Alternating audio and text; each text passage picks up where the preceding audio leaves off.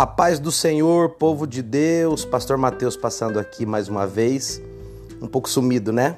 Mas voltando hoje para trazer aqui para você mais uma reflexão, e o tema de hoje é o poder da decisão.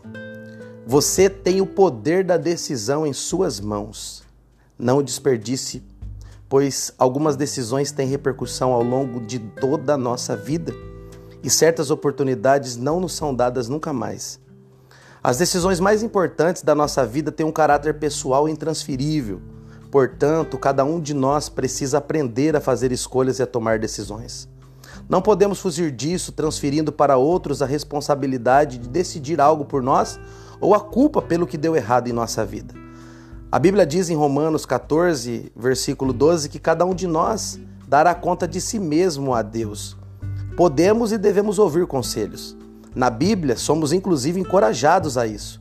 Leia Provérbios 11, 14. Diz assim: Na multidão de conselheiros há segurança. E Provérbios 15, 22. Onde não há conselho, os projetos saem vãos, mas com a multidão de conselhos se confirmarão. Sim, na multidão de conselhos há sabedoria, e sem conselhos os projetos não se firmam. Podemos até pedir conselhos e orientação ao pastor, às pessoas comprometidas com Deus, mas as decisões têm que ser tomadas por nós mesmos. E claro, com a ajuda do Senhor, que é melhor conselheiro e amigo, pois ele nos ama. E nos ama incondicionalmente e conhece tudo e todos. E lá na frente ele já está enxergando as consequências de nossas decisões e das nossas escolhas. Agora, atente para o que está escrito em Deuteronômio 30, 19. Os céus e a terra tomo hoje por testemunhas contra ti, que tenho proposto a vida e a morte, a bênção e a maldição. Escolhe, pois a vida para que vivas, tu e a tua semente. Note aqui que Deus ofereceu duas opções: bênçãos e vida, ou maldição e morte.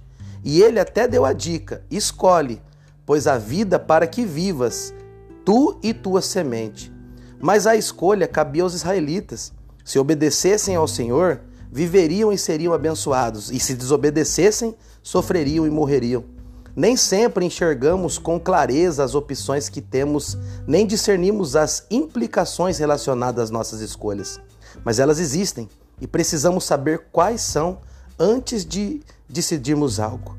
Ainda que não seja fácil analisarmos a situação de uma forma mais fria e racional quando estamos prestes a fazer uma escolha, precisamos fazer isso, evitando tomar decisões importantes quando estamos de cabeça quente.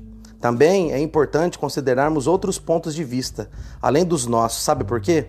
Porque quem está de fora do problema às vezes enxerga a situação de outra forma mais ampla e racional do que nós.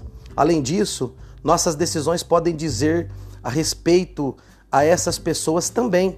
Então é importante que se envolvam na solução para que também se responsabilizem pelas escolhas do grupo.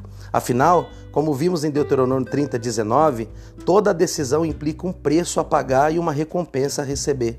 Como cristãos e filhos de Deus, devemos refletir seu amor e sua sabedoria sempre. Então, ao tomarmos nossas decisões, precisamos ter ponderação, sabedoria, discernimento e responsabilidade, tendo a palavra de Deus como parâmetro para nos orientar em nossas escolhas. Assim, a glória do Senhor será manifestada nelas e em nossa vida.